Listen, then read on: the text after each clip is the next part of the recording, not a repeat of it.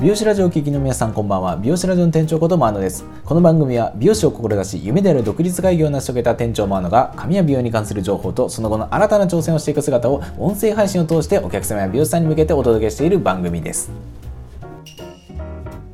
今日が休みということで、まあ、朝はゆっくり起きて、まあ、買い出しにでも行こうかなということであの自転車に乗ってあの近所にあるドラッグストアに行ってきたんですよね。でそれでいつもの、まあ、納豆キムチヨーグルトを買いつつも、まあ、最近のドラッグストアってあの食料品が豊富なんですよね。であとはまあ日用品とかも買い足してでそのままレジでお会計して家に歩いて帰っていったんですよね。でそれで家に帰ってきて帰ってきたものをこう収納してたりして、まあ、しばらく自宅でこう過ごしてたんですよ。それであの夕方くらいになってあちょっと区役所に用事があるからと思ってあのまああの あれですねマイナポイントの申請がちょっとうまくいかないということでちょっとこう話しに行こうと思っててでそれで支度をしてで自宅の駐輪場に行ったら自転車がないんですよ。えマジこれもしかして盗難？うわやばーとかって思ってあたふたしてたらあることに気づいたんですよ。もう皆さん勘のいい人はもうお気づきですよね。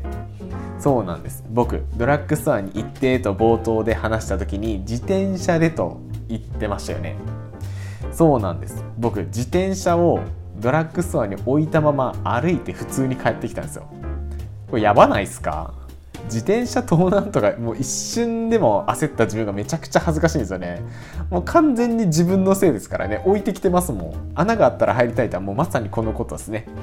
でもそのことに気づいた瞬間ですよね。もう慌ててあのまた近所のドラッグストアにもうダッシュで行くんですよ。でうわ頼む会ってくれと思ってこう駐輪場見たらあったんですよ。マイバイサコーがちゃんと置いてありました。よかった。でもう実はもうこの時自転車の鍵してなかったんですよ。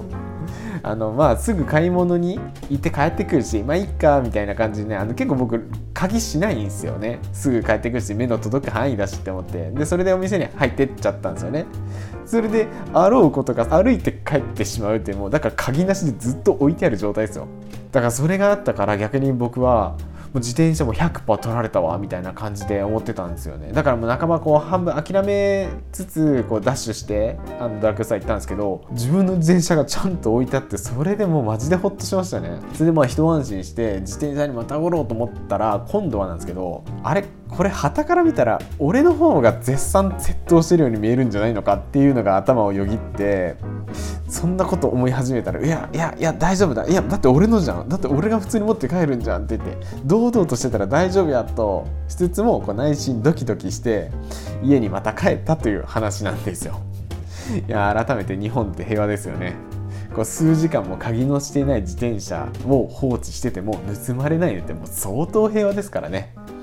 まあでも一番平和なのは自転車で行ったにもかかわらず徒歩で帰ってきた僕の頭の中ですけどね。ああはず。それでは本日のお話です。本日はうまい美容師とは〇〇が高い人についてお話ししていきたいと思います、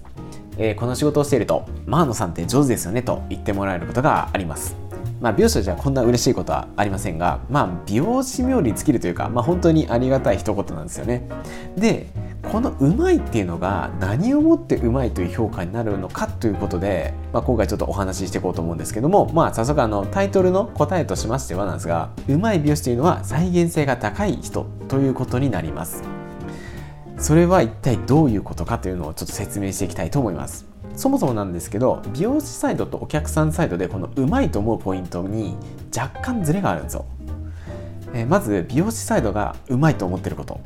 カットラインが綺麗カラーの発色が綺麗癖を伸ばすのが綺麗といったこういうディテールの部分ですよね。こういったところを見てたりします。で反対にお客さんサイドですと家でのセットがしやすい。スタイルが長持ちする。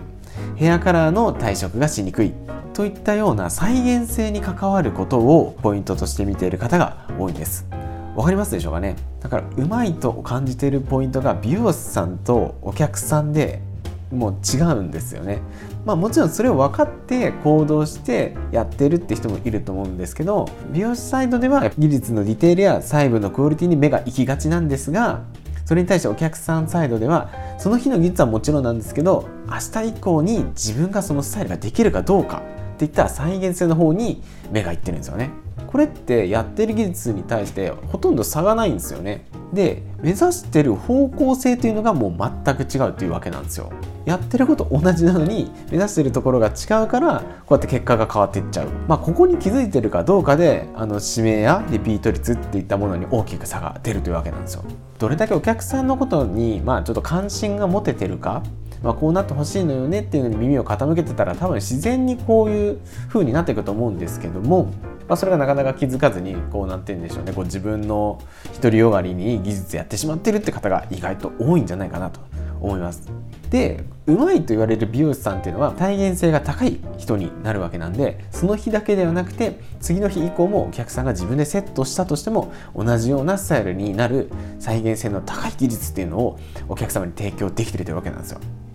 だから美容師サイドでどれだけカットがうまいと褒めたたえられた人だとしてもお客さんが自分でセットして思ったようなスタイルにならなかったらそれはうまいとは言えないんです。だから極端な話左右対称に切ってなくてもあとは仮に全くついてなかったとしてもそれがお客さんにとってやりやすいスタイルであればそれがお客さんにとってセットしやすいスタイルなのであればそれがうまいというわけになるんですよ。まあ、こういったことってあの結構見落としがちだと思うんですよね。ご来店して髪型をオーダーする時のすり合わせがこう大切になってくるのかなと思います。これを聞いた美容師さんやお客さんは、まあ、明日からこうぜひ参考にしていただきたいと思います。でちなみになんですけどこの再現性の高い美容師さんに共通してるのが複製もうまいんですよ。まあ、伏線、まあ、コピーみたいなもんなんですけどあのお客さんがこうこういう髪型にしてくださいって言ってこんな感じでと出された写真を見てあ分かりましたって言ってその通りにする力も意外と長けてたりするんですよね。でもその持ってきた写真の方とその方の髪質や顔っていうのがほとんどの場合違うと思うんですよね。だからこう髪質や顔が違えば全く同じようにならないんですよ。だからその人のなりたいっていうその世界観やイメージをちゃんと持ってその人に調整して似合うように作るのもうまかったりするんですよ。相手の意図を把握した上で持ってる技術をどこまで使いこなしていけるかがうまい美容師さんになる鍵なんじゃないかなと僕は思います。僕のお話がちょっとでもいいなと思った方はこの番組を応援する意味合いも込めてぜひともいいねボタンフォローボタンを押していただけると励みになります。また気になることや聞きたいことなどがありましたらコメント欄の方にまでよろしくお願いします。さあそろそろロットアウトの時間になりました。最後まで聞いていただきありがとうございます。またお会いしましょう。それでは。